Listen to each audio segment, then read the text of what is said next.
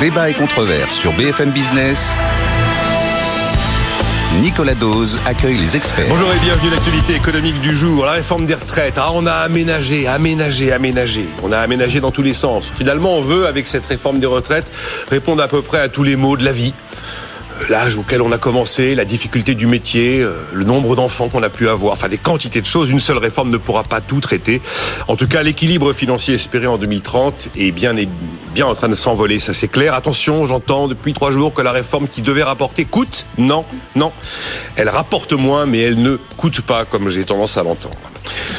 Les finances publiques, Pierre Moscovici tire le signal d'alarme, c'est dans les colonnes du Figaro aujourd'hui. La France décroche, dit le président, le premier président de la Cour des comptes.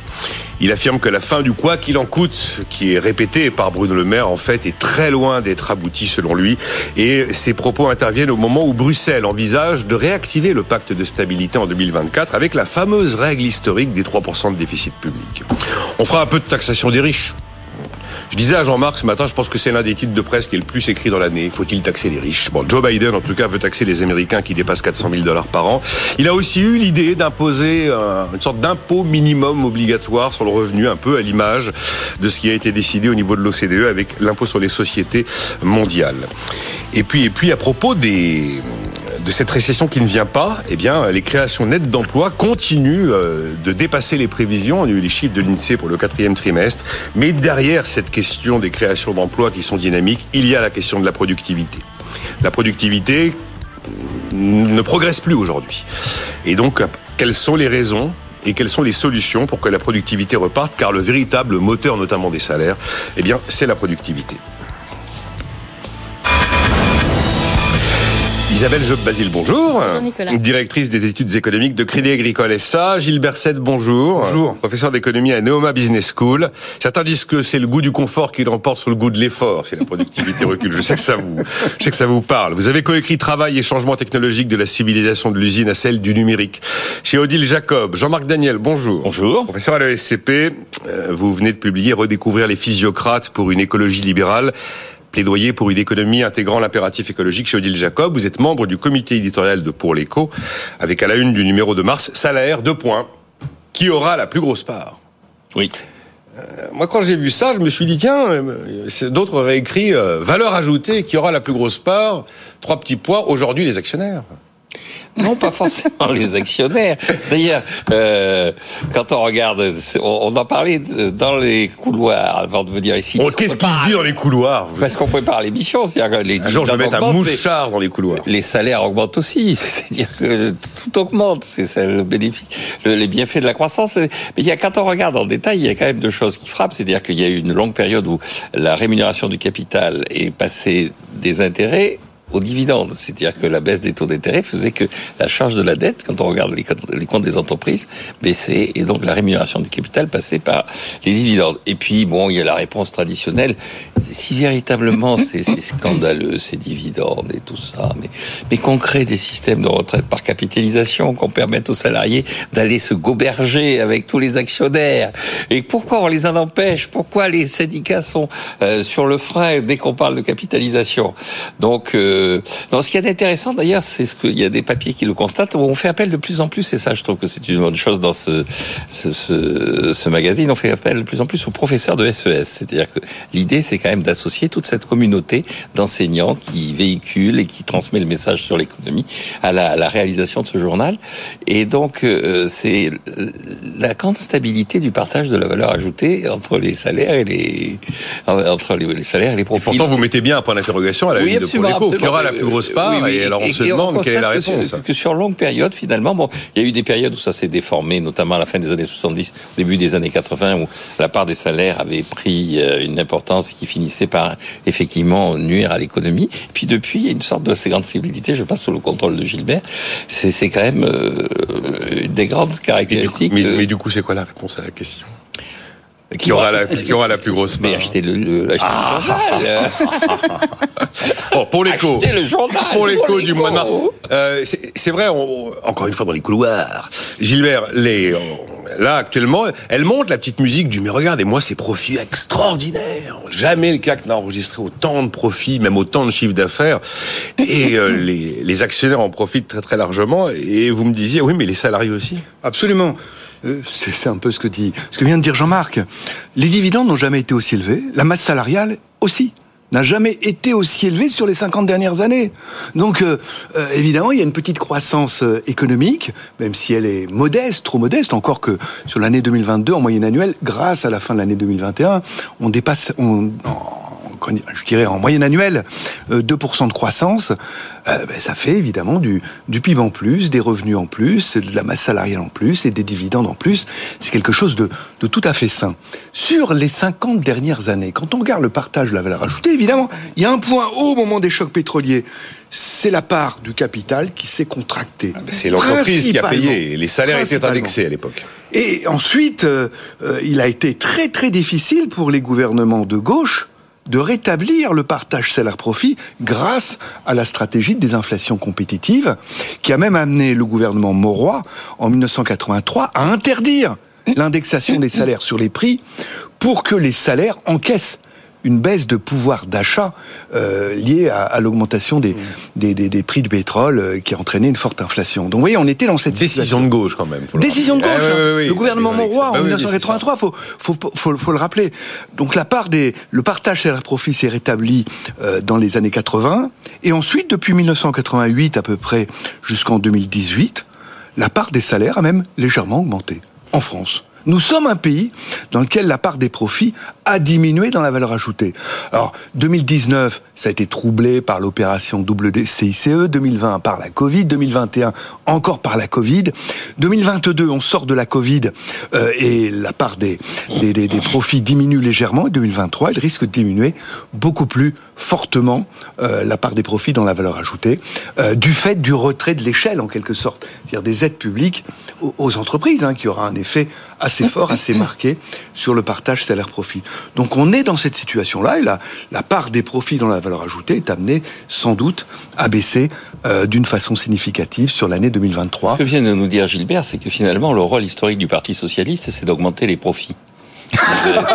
et, et donc, euh, je, je- j'en suis amené à, à déplorer la disparition de ce parti qui avait quand même un rôle important, c'est-à-dire de gagner les élections en disant je vais changer le monde, faites-moi confiance, et boum Mais d'ailleurs, il n'y a, pas des- études qui observent que finalement, c'est sur les périodes d'administration socialiste que la bourse se porte le mieux. Mais absolument, non, non, non, il nous manque ce parti, Ah oui. il nous manque. Non mais on, a- on, a- on est allé dans le mur en 82-83. Ah oui, ça c'est clair, oui, C'est qu'on allait dans le mur, oui. Et là, il y a eu, de la part euh, du gouvernement de gauche de l'époque, une prise en compte des réalités économiques euh, étonnante. En quelques mois, un bouleversement complet du regard sur la croissance et sur les conditions de la croissance. Il y a un moment, le, le- le- le téléphone sonne, et effectivement, quand on cumule deux ans euh, d'erreurs et de contresens économiques, il y a un moment, ça se paye Absolument. cash. Alors, c'est bien.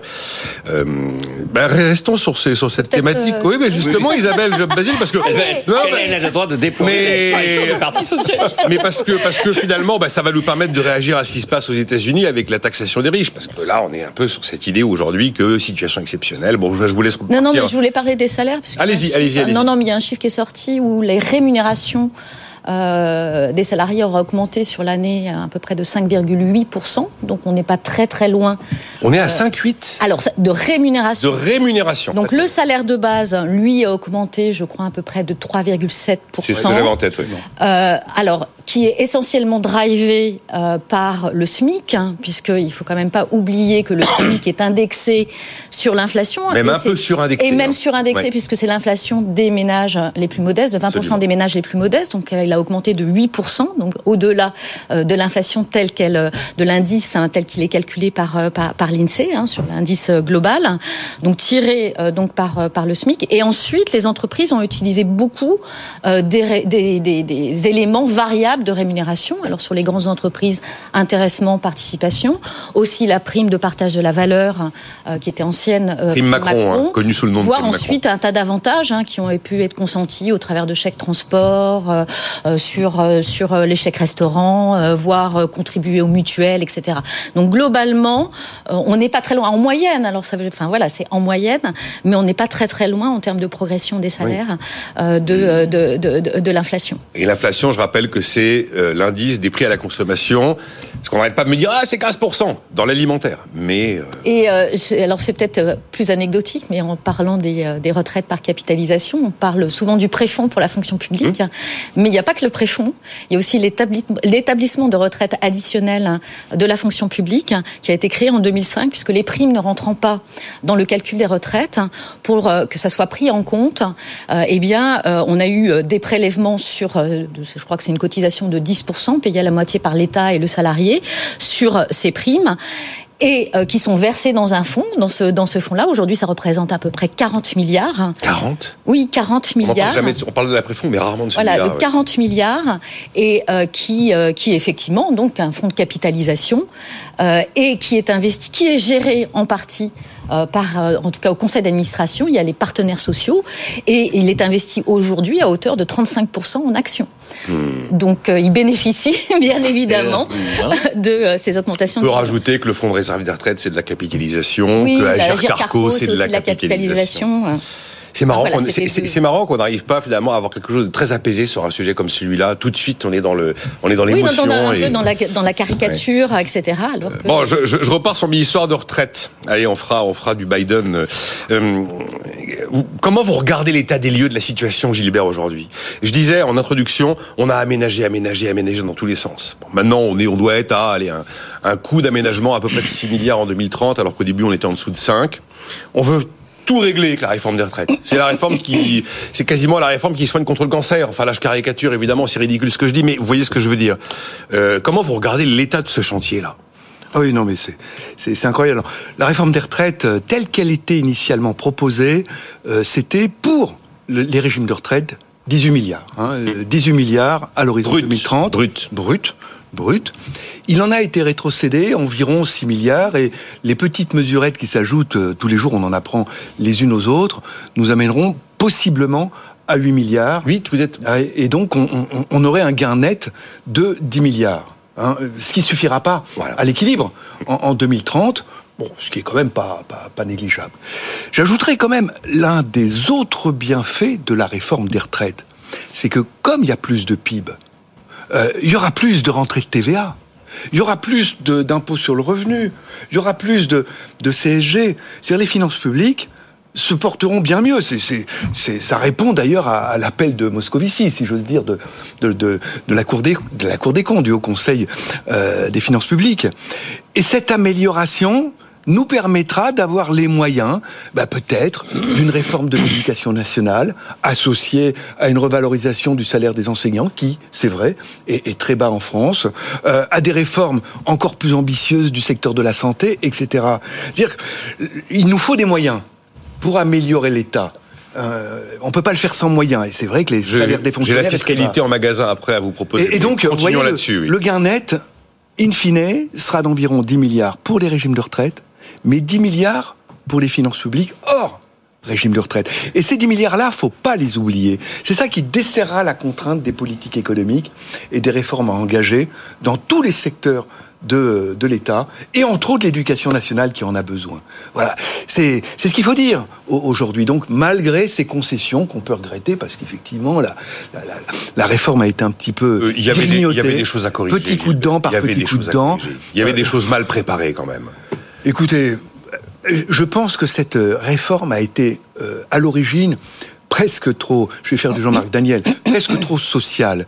Il y avait énormément d'éléments où on voulait prendre en compte telle chose, telle chose, telle chose, telle chose. C'était illisible via les carrières longues. Des, choses qui n'existent pas dans d'autres pays. Hein. Il faut quand même le dire. Dans d'autres pays où l'âge de départ à la retraite n'est pas 64 ans. Mais 65, 66 ou 67 ans. Ces choses-là n'existent pas, ce qui explique des taux de des taux d'emploi d'ailleurs considérables pour les plus de 60, 60 ans.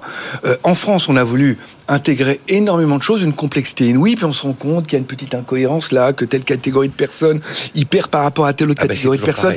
On a perdu la carte globale qui est le pays y gagne. Le pays y gagne. Et c'est ça qui doit être mis en avant. Il faut arrêter de dire qui perd à cette réforme des retraites. Tout le monde y gagne. Le pays y gagne. On a plus de moyens pour un meilleur État. On a plus de moyens, euh, plus de PIB par habitant, plus de revenus national à distribuer, etc.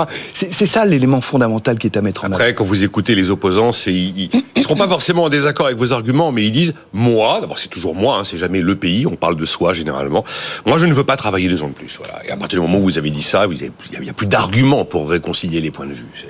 Votre euh, avis, Jean-Marc, Oui. Isabelle, à, ce- à ce moment, ce moment clé, puisque là, la commission mixte paritaire s'annonce, ça va peut-être se solder sur le terrain parlementaire assez rapidement hein, cette histoire. Oui, oui. Non, non, juste trois remarques, toujours trois remarques. Donc la première, c'est que effectivement, je pense que ce qui a été mal présenté, euh, c'était de considérer que l'enjeu c'était quasi exclusivement l'équilibre financier Ça, du système, Ça, alors que l'enjeu c'était davantage de croissance. Ouais. Et donc euh, là, je rejoins Gilbert. En revanche, je pense que davantage de croissance, ça doit pas être mis euh, au service de l'État. C'est pas davantage de croissance pour permettre davantage de dépenses publiques. On en a déjà assez de dépenses publiques. Alors davantage de croissance pour permettre à la population d'avoir davantage de pouvoir d'achat, d'avoir un niveau de vie qui soit euh, qui ne soit pas une création de dette. C'est-à-dire que la population vit à l'heure actuelle avec le déficit extérieur que nous avons au-dessus de euh, de ses moyens. Et donc il faut augmenter les moyens. C'était l'objectif, c'était de faire en sorte non pas d'augmenter les moyens de l'État parce qu'encore une fois l'État euh, balance l'argent, gaspille l'argent dans des proportions invraisemblables, mais de le mettre à la disposition de la population qui travaille. Donc c'était à mon avis C'est le macronisme que vous décrivez. Hein. c'était l'objet. J'arrête de protéger les emplois, je protège les individus et le travail paiera. Et le travail paiera, c'est le, discours des, des, des vœux de- d'Emmanuel Macron, c'est euh, 17 fois le mot travail dans son allocution de vœux du 31 décembre dernier.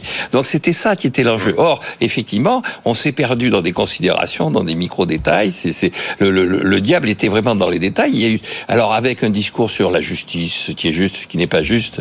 Le deuxième élément, qui est un élément plus politique, je pense que le gouvernement et la majorité relative ont été surpris par l'attitude des républicains. Ils n'arrêtent pas de dire depuis euh, euh, une vingtaine d'années qu'il faut reporter l'âge de départ à la retraite à 65 ans. Ils sont d'une hypocrisie totale, bon ben ça. Et on a le, ce, ce député du Lot, là, Aurélien Pradier, Oui. qui nous a pris des positions néo-léninistes. Euh, Il a pris, il, il prépare la prise du palais d'hiver, il est en exaltation. Bon, d'où il sort ce mec? Et, et- et donc je comprends que. Eh ben, bon, il joue sa carte Oui, comme oui, tout la politique euh, politicienne, comme on en oui, connaît. voilà. je comprends que Ça. Elisabeth Borne et Olivier Dussopt étaient surpris. Et vous savez qu'en politique, l'objectif, bon. c'est d'exister, quitte à dire n'importe quoi, mais Oui, d'exister. mais je pense qu'ils auraient été dans une, on aurait réalisé l'existence de cet individu plus tôt, on serait passé tout de suite au 49.3 et on n'en parlait plus. Et le troisième élément, je crois, c'est que l'âge symbolique, euh, on a parlé des pays européens et tout ça, c'est quand même un symbole européen. Quand vous regardez les comparaisons internationales qu'on vous fait, on dit c'est très difficile de comparer. Simplement, en- là, récemment, le, le gouverneur de la Banque centrale d'Autriche a fait un dégagement sur la nécessité de durcir la politique monétaire. Sacré À cause- dégagement, oui. Ah Oui, Et quand on regarde dans les détails, Quand vous dites durcir, c'est c'est oui, une oui, baramine. hein. C'est- c'est- c'est- c'est- c'est c'est plus un faucon là. Il met 200 points de base en 4 Euh, mois. oui. Il cogne 50, tout de 50, suite. 50, 50. Et, et- et dans les justifications, il rappelle que euh, en Autriche, l'âge de départ à la retraite est à 65 ans et qu'on est engagé dans un processus visant à porter l'âge de départ à la retraite Oui. pour les femmes de 60 à 65 ans. Donc, il sait pas dans les détails ce que c'est qu'une carrière longue. Il a jamais entendu parler d'Aurélien Pradier. Euh, il, bon, C'est Bon, quand même aussi, euh, c'est quand même aussi donc, toujours. il, il met en avant un symbole, et je crois que ce symbole vis-à-vis de l'Europe, là aussi, était extrêmement fort. C'est d'ailleurs ce symbole qui avait été mis en avant dans la précédente réforme, celle qui était à point, et qui arrivait brutalement. On disait euh, pourquoi Édouard Philippe introduit dans euh, ce- cet âge de départ alors que ça ne correspond pas à la quintessence du projet? C'est parce qu'il y avait une référence européenne. J'ai euh, j'ai quand même regardé aussi dans les fameux autres pays, il y a l'âge légal d'affichage de le départ. départ effectif. Et il faut regarder aussi dans chaque pays, il y, a départ. une, il y a la petite cuisine hein, qui Eh fait ben, que exactement. X, Y va pouvoir pour le telle ou telle ou telle raison. En Italie, euh, les gens qui partent à 67, il n'y en a pas beaucoup. Euh, ils Mais se partent en Allemagne non plus. En En Allemagne, Allemagne non, plus. Non, Ouais. non. Le, Enfin, le, taux, le taux d'emploi des 60-64 ans, il double. Oui, oui, plus, plus celui- élevé. Ah, en termes de taux d'emploi, oui, d'accord. Bah, on est en- Oui. ça, ça veut Oui. dire qu'il partent Oui, un peu plus Ah, tard quand même si le taux d'emploi est Ah, plus élevé. L'effet d'un recul de l'âge de départ sur le taux d'emploi et sur la croissance et sur l'activité. Et- enfin, enfin, je voudrais rejoindre ce qui a été dit hein, sur cette idée de création de richesse. hein. Mais c'est- il y a quasiment qu'ici qu'on l'a dit. hein. Voilà, non, mais ça, c'est, je pense que c'est éminemment important puisque, alors, contrairement à Jean-Marc, ça donne des, des, des marges de manœuvre effectivement au gouvernement dans ses politiques de redistribution, des politiques de redistribution qui bénéficient beaucoup.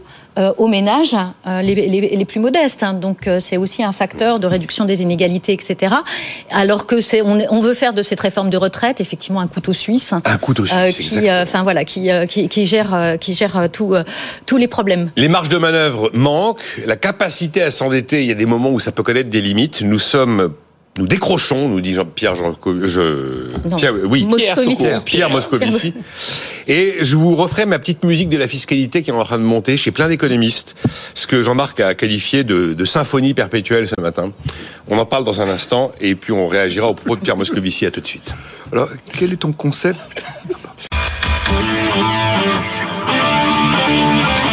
Débat et controverse sur BFM Business. Nicolas Dose les experts. Isabelle Job Basile, directrice des études économiques de Crédit Agricole SA. Gilles Berset, professeur d'économie à Neoma Business School, qui a coécrit le travail et changement technologique de la civilisation de l'usine à celle du numérique chez Odile Jacob. Jean-Marc Daniel, professeur à l'ESCP, qui publie Redécouvrir les physiocrates chez Odile Jacob et qui est membre du comité éditorial de Pour l'écho avec à la une du mois de mars, salaire, deux points, qui aura la plus grosse part. Pas mal de réactions d'éditeurs. Celle-ci, je vous la, je vous la mets dans un, dans un coin de la tête, Jean-Marc, pour tout à l'heure. Euh, Est-ce que la baisse de la productivité n'est pas un rattrapage des salaires qui n'ont pas suivi l'augmentation de la productivité ces 30 ou 40 dernières années? On en C'est parlera une tout à l'heure. question, effectivement, qu'il faut que nous débattions. Gilles me dit qu'il dénonce les mensonges de Gilles Berset sur la masse salariale et il met une pièce jointe avec la masse salariale en 2020. Oui, mais 2020 et 2022 ne sont pas, 2022, évidemment. pas 2020, exactement les. C'est une année un peu spéciale en fait oui. 2020. je- On a un peu Et- socialisé les salaires Ouais, hein, euh, pendant, Voilà. pendant exactement. cette période. euh, qu'est-ce qu'il me dit lui? Ah, ah oui, oui, euh, il- bull market. Avec la numérisation, la robotisation, l'intelligence artificielle, la part du travail dans la valeur ajoutée devient de moins en moins importante. C'est le capital qui domine et dominera de plus en plus, donc les dividendes. Quand vous entendez ça, vous... Bah, c'est pas vrai. Bah, non. Voilà. Statistiquement, c'est faux.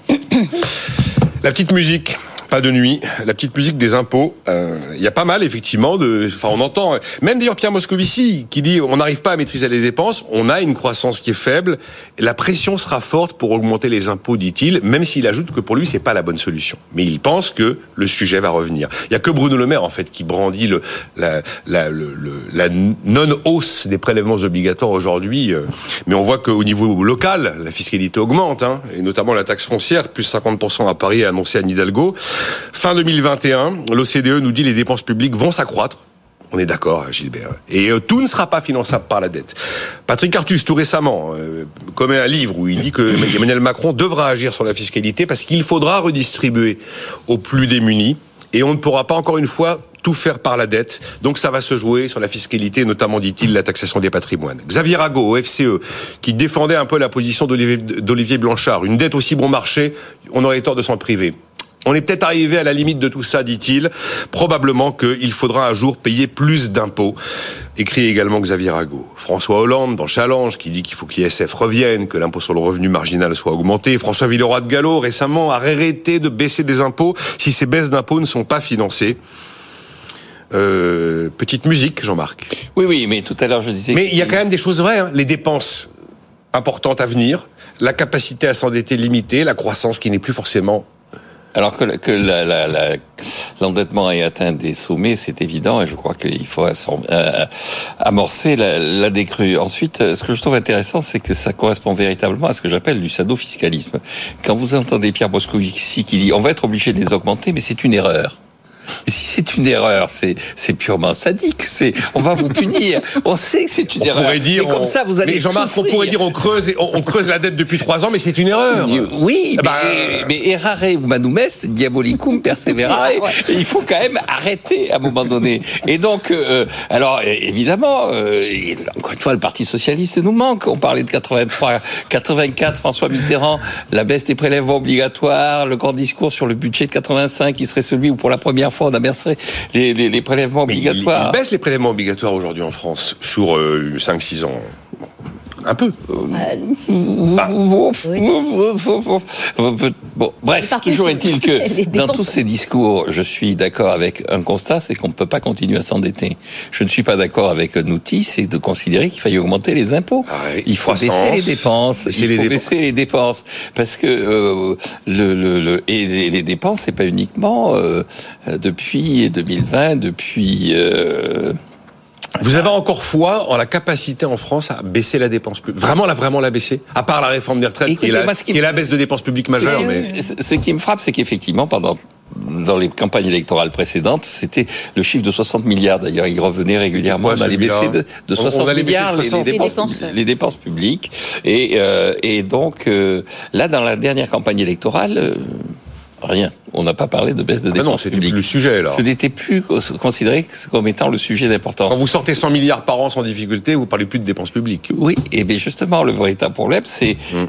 À partir du moment où il y avait la perception qu'une partie de l'opinion publique était d'accord avec les 60 milliards, parce que c'était soumis à vote, et d'une certaine façon, ça faisait partie des programmes électoraux, euh, vous pouvez considérer que quelque part, il y a une conscience générale de la part de la classe politique que la population attend la baisse de ces 60 Oui, enfin, on milliards. a toujours voté Bon. pour la baisse en sachant qu'elle n'arriverait pas. Donc euh, c'est pas très inquiet, c'est pas très inquiétant de voter Oui, pour une baisse qui euh, n'aura pas encore lieu. une fois, bon, mais finalement, mon roi Euh, Mitterrand me manque, vous pouvez pas l'imaginer, mais... Moi, je dirais comme Moscovici, oui, évidemment, c'est pas la bonne solution, mais j'ai pas aujourd'hui la certitude qu'on va éviter la casse fiscalité. Qu'est-ce que vous en pensez, euh, Isabelle Job-Basile, euh, euh, Gilles Berset Est-ce que vous dites non, non, on a désespérément ces records de prélèvements, hum, on n'est pas comme les autres, on ne peut plus se permettre d'augmenter la pression fiscale? Et donc après, il faut réfléchir. Alors si, si effectivement il n'y a pas d'autre solution, puisqu'on n'arrive pas à baisser euh, le niveau de dépenses, quoi qu'on aime, enfin même si effectivement le ce qui serait désirable hein, de baisser euh, davantage la dépense, en, tout- en tout cas d'essayer de trouver euh, les, les moyens de rendre plus efficace hein, cette euh, cette dépense publique. Ça aussi, j'y crois plus à Euh, voilà, non, mais bon, comme comme c'est un discours, on aimerait bien, mais euh, ça ne vient pas. C'est un peu comme Han. Oui. Donc, euh, c'est de se dire, bah, à ce moment-là, regardons sur euh, quel type de fiscalité on pourrait euh, modifier, alourdir, etc., de manière, enfin voilà, et, et c'est sûr que, Artus dit le patrimoine. oui, je pense que le patrimoine, ça peut, euh, ça peut se, se, se, se justifier, notamment, enfin, je pense que, alors même si c'est totalement impopulaire, hein, euh, la taxation de l'héritage. Ben oui, oui. Je pense que là, pour le coup, il y, a un- il y a une forme de consensus. Alors, je ne sais pas s'il est complètement partagé ici, mais euh, il y, a- il y avait une forme de consensus sur se dire qu'il y avait probablement les moyens d'alourdir euh, la fiscalité euh, sur les, héritages, surtout pour les. et mais voilà, mais c'est totalement impopulaire. Ah là là. Ça c'est. Après, il y a aussi. Il y a plus de rejets pour ça que pour la réforme des retraites. sur euh, les plus-values sur euh, sur la résidence principale. Ah, bah, on en Enfin, parlait encore hier. Voilà. Donc, euh, mais non, oui, mais enfin, c'est totalement impopulaire. Oui, oui, mais bien sûr. Me mais, disait ça hier mais, mais, enfin voilà, il y a, il y a probablement. euh, Philippe Manière me disait, vous vous rendez compte Ouais. Philippe Manière me disait qu'effectivement, probablement. enfin, voilà, enfin je pense qu'à ce moment-là, il faut penser intelligemment. On va pas remettre de la fiscalité sur les entreprises. On va pas. Enfin, enfin, Toujours voilà, aussi donc- très peur du mot intelligent. Il y a le protectionnisme était intelligent, maintenant la, hausse, la hausse d'impôts va être intelligente. C'est ce que dit exactement Patrick Artus. Il va falloir augmenter intelligemment les impôts. Oui, enfin essayer de trouver là où Mais on c'est peut- le moins, euh, enfin voilà, Ouais. c'est le moins pénalisant euh, sur euh, sur euh, sur l'activité. Écoutez, Gilles on est le pays dans lequel la dépense publique, le pays de l'OCDE, hein, parmi les 38 pays de l'OCDE, la dépense publique est la plus élevée en point de PIB. On est le pas moi pays, qui le dis, hein. on est le lui. pays dans lequel la dépense publique est le plus élevée. Je peux vous opposer l'argument classique. non, non, non. Donc, Ah bon, on, non, peut non. quand même, Ah bon. on peut quand même à- à- aller voir un petit peu s'il n'y a pas des économies à faire, Ah, des gains d'efficience à faire euh, dans la dépense publique. Assurance c'est- chômage retraite, ça- Gilbert. Ça, c'est- Vient d'appuyer sur deux boutons assurance- clés. Assurance chômage, retraite. Mais par ailleurs, je sais pas, on a tous en tête euh, les collectivités locales, euh, les etc., etc., avec des dépenses quand même énormes. Un débat sur la durée du travail? Dans les collectivités locales qui a été très vif sur les dernières années. Par exemple, à Paris, on a quand même en tête qu'il y a des gains d'efficience parce qu'il y a beaucoup de, de travailleurs des collectivités locales qui sont très loin des 35 heures. Par en dessous, hein, Oui, par au-dessus. Très loin des 35 heures par en dessous. Et là, je dirais qu'il y a une logique qui peut être trouvée. Les collectivités locales sont d'ailleurs un, un bon exemple. En, en donnant, en, en essayant de construire des pactes, en quelque sorte, avec les gens. Les gains d'efficacité, c'est à vous de construire. Euh, de, les municipalités, les régions, les départements, c'est à vous de les construire.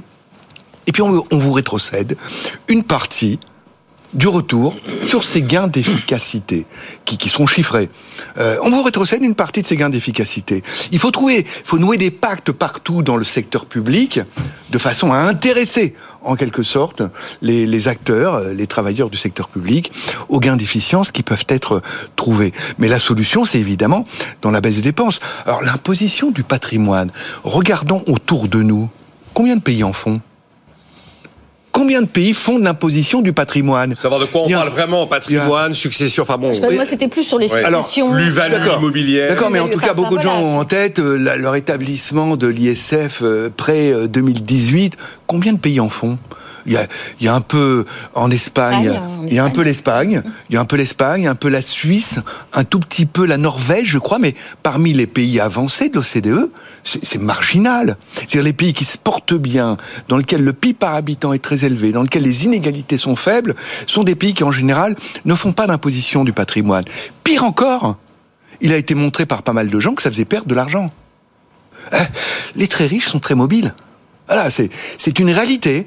Et ce qui a été montré par l'actualisation euh, euh, qui, est, qui, qui- qui- qui est faite tous les ans hein, des effets de la réforme de l'ISF, c'est qu'auparavant, avant 2018, il y avait plus de très riches de soumis à l'ISF qui quittaient la France que de gens possiblement soumis à l'ISF qui rejoignaient la France. Mais l'ISF taxait les flux. Là, aujourd'hui, maintenant, la fiscalité sur les riches taxe le stock immobilier et c'est beaucoup Depuis- moins mobile. Depuis 2018, ça n'est plus le cas. C'est le contraire. Les impatriations Oui, sont plus nombreuses que les départs. Et avec des hypothèses assez assez basiques euh, que qu'on a posées, Cohen et moi, dans un dans un petit papier, ben, on se rend compte qu'en net, la baisse, la réforme de l'ISF, le passage de l'ISF à l'IFI, peut rapporter de l'argent. Peut rapporter de l'argent aux finances publiques. Euh, vous voyez, c'est on, on est dans un effet l'affaire euh, absolument très très fort dans, dans ce domaine-là. Et ça, ça a été montré aussi pour des études qui ont été faites sur la Suisse, pour des études qui ont été faites sur l'Espagne, où on voit que la taxation du patrimoine n'était pas la même à Madrid, n'était pas la même dans les différentes régions. Ben, on voit la mobilité des gens. Madrid a perdu beaucoup d'argent en termes de recettes fiscales sur l'imposition du patrimoine en relevant les taux Non, d'imposition du patrimoine. Je vous rejoins sur le fait que quand- parfois, quand on relève excessivement les taux de fiscalité, on finit par avoir du manque à gagner. On l'a vu euh, en 2012-13 chez François Hollande. C'était jusqu'à 10 milliards de manque à gagner, tellement l'impôt était allé loin Voilà. que finalement son rendement était inférieur à ce qu'on était en droit d'espérer. Euh, Non, mais c'est la solution du moins pire. Hein, quand, Non, mais je suis d'accord, enfin, je suis enfin, d'accord. Voilà, bien évidemment, que En tout bon. dans la fonction publique, c'est bien évidemment de la Je recherche prioritaire hein, je, euh, de je ce ne- point de vue. je ne ferai pas le pari que le mot fiscalité ne va pas arriver dans le débat. hein. Non, je- je- Même si je dis encore une fois que c'est pas la bonne solution. pour Euh, compléter le, débat, et donc je partage 100% de ce que vient de dire Gilles Berset, ça c'est clair, mais je pense que euh, l'efficacité de la, la dépense publique, puisqu'on dit on n'y arrive pas, bah, il faut que l'État amorce un programme de désengagement sur un certain nombre d'activités. Est-ce que effectivement l'État a vocation à gérer lui seul, de façon exclusive, l'enseignement supérieur? Les meilleures facultés au monde sont des facultés qui sont des facultés privées. Harvard, c'est une institution privée. Oui, mais on vous dira, dans un pays comme oui, la France, on vous, dit- on dira, ben voilà, vous allez, vous, prix vous- vous allez faire une éducation pour les riches et puis. Mais on fait des bourses euh, aux États-Unis. après, il faut- il faut y a des bourses. développer, et donc, euh, bon, Enfin, j'ai des été bourses, frappé mais quand même, les, façon. le jeune américain commence souvent avec un taux d'endettement euh, qui est loin d'être négligeable. D'ailleurs, Biden va faire un haircut, vous avez vu, là, Oui, sur la donc, enfin, enfin, enfin, voilà, enfin, il faut trouver. Je ne suis pas forcément contre, mais il faut trouver effectivement des moyens. Regardons les écoles de commerce. En France, qu'on appelle les écoles de commerce, des business schools. Je vais pas parler de la mienne, ça ferait une publicité déplacée. Mais les business schools, c'est un modèle quand même qui réussit en France. Euh, non seulement qui réussit, mais qui est associé à des bourses pour éviter que les étudiants qui n'ont pas les moyens de payer, eh bien, euh, ne, ne puissent pas, ne puissent pas candidater, ne puissent pas y accéder. Et de plus en plus, les jeunes se tournent vers les business schools et se détournent Oui, de l'université. Alors après, Voilà. moi j'aimerais bien voir la sociologie de toutes ces écoles. Je suis pas, enfin, enfin voilà, tant mieux si euh, si on arrive à bien équilibrer, mais je suis pas certaine euh, que euh, l'accessibilité soit si euh, évidente. euh. Et non, mais juste à tête anecdotique, moi j'ai été frappé par le débat sur le Stade de France. Ah, savoir s'il faut le. Mais il y a, vous aviez toute une partie de l'opinion de, de la classe politique qui disait mais c'est un bien national, on va tout de même pas brader, vendre le stade Il y a des de choses quand France. Même C'est pas que Versailles, quand même, le Stade de France. Que le stade de France, on le vende, que l'État se dégage de ça. En fait, est-ce que c'est la vocation de l'État de gérer des stades? Enfin, c'est c'est quand même Mais, je pense, mais hein. Jean-Marc, je pense qu'il y a plein de privatisations qui poseraient aucun problème. Regardez, l'aéroport de Paris, tout le monde a admis que c'était l'État avait pas à s'occuper d'une galerie commerciale. Ah car globalement, l'activité d'aéroport de Paris, c'est une galerie marchande. Oui. Effectivement, c'est pas à l'État de le faire. Il reste propriétaire du foncier fondamental, porte d'entrée euh, sur le territoire français. Il est propriétaire. Euh, avant de passer à euh, la, pro- la productivité. Il y a une phrase qui a marqué un peu les esprits il y a quelques années. La France est en faillite. C'était François Fillon. Là, la France décroche. Premier président de la Cour des comptes. Moi, je, je vois une chose euh, de manière très basique, c'est que quand l'agence France Trésor place nos petits papiers sur les marchés, ça part comme des petits pains. Il y a de la demande. Les taux, les taux longs ne s'envolent pas. Euh, J'ai pas l'impression qu'on décroche.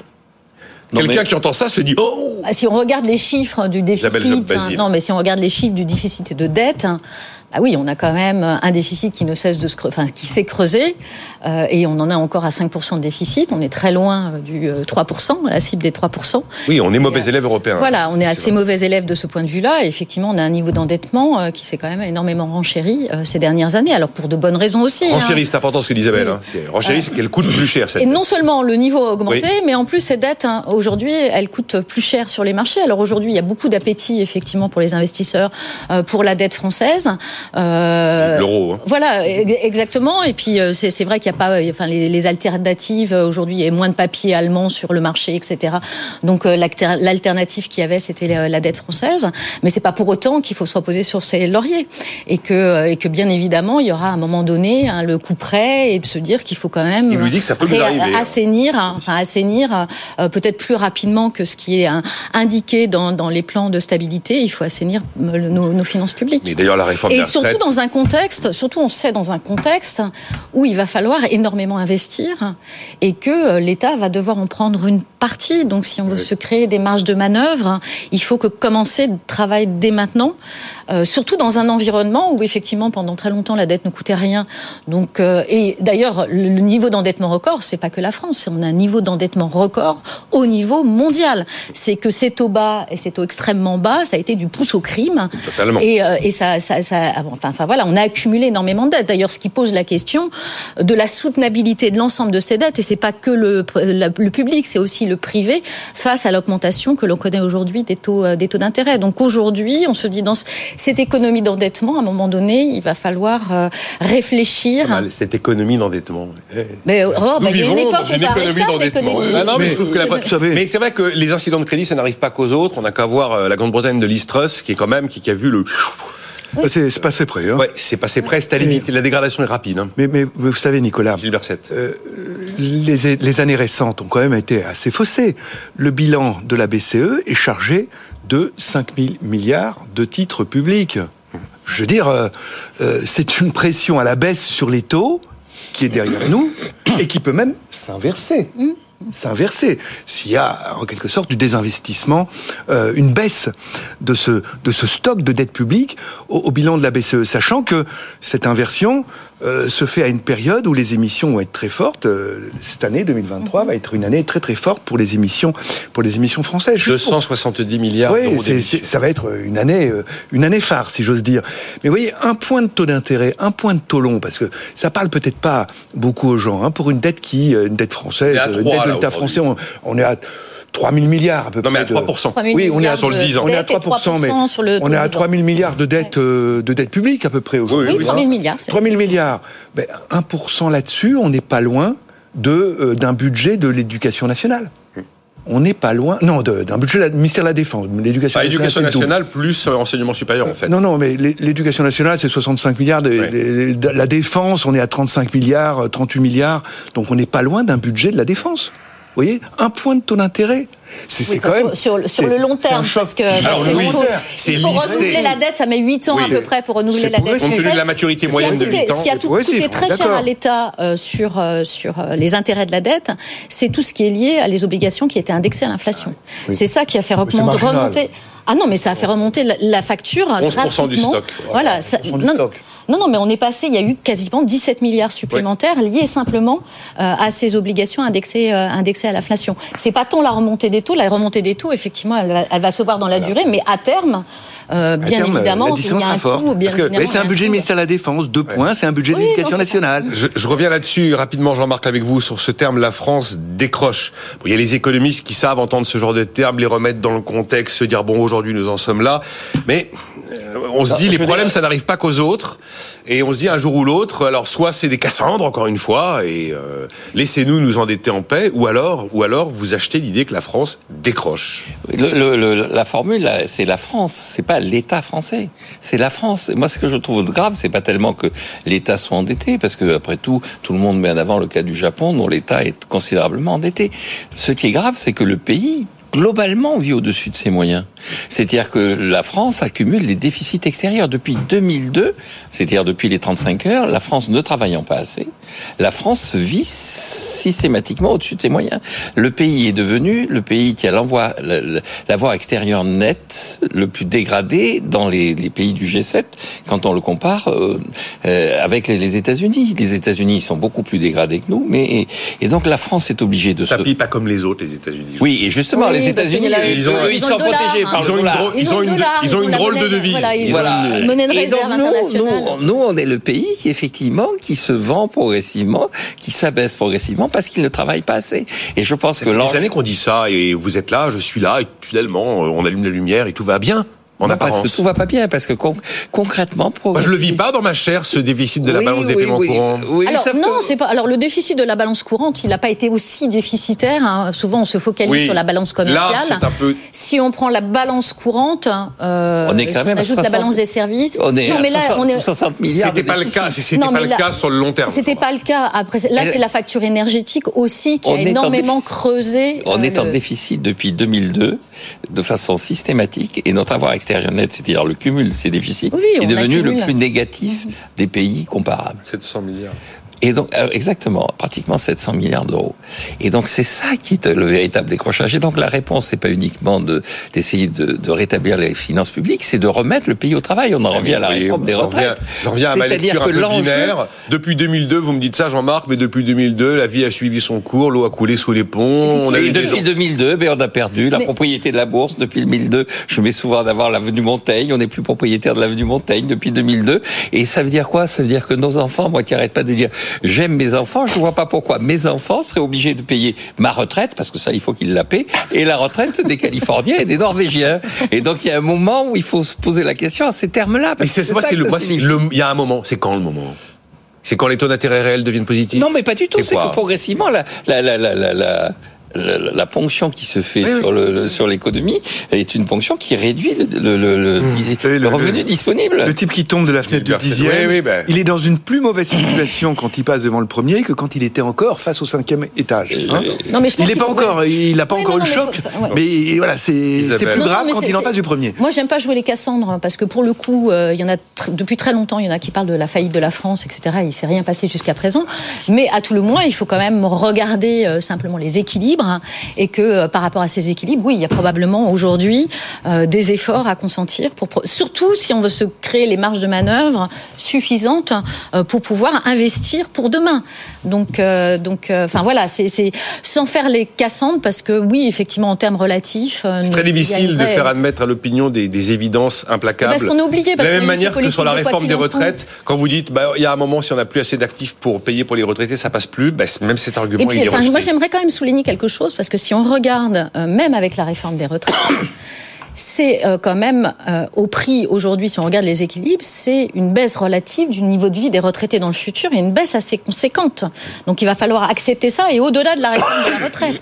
Donc, euh, on montre bien qu'effectivement, si on crée pas suffisamment de richesse, on peut pas la redistribuer. Et donc, ça a, des implications euh, sur euh, bah, les niveaux de redistribution, sur les salaires, sur les retraites. La pire réponse serait l'augmentation de la fiscalité.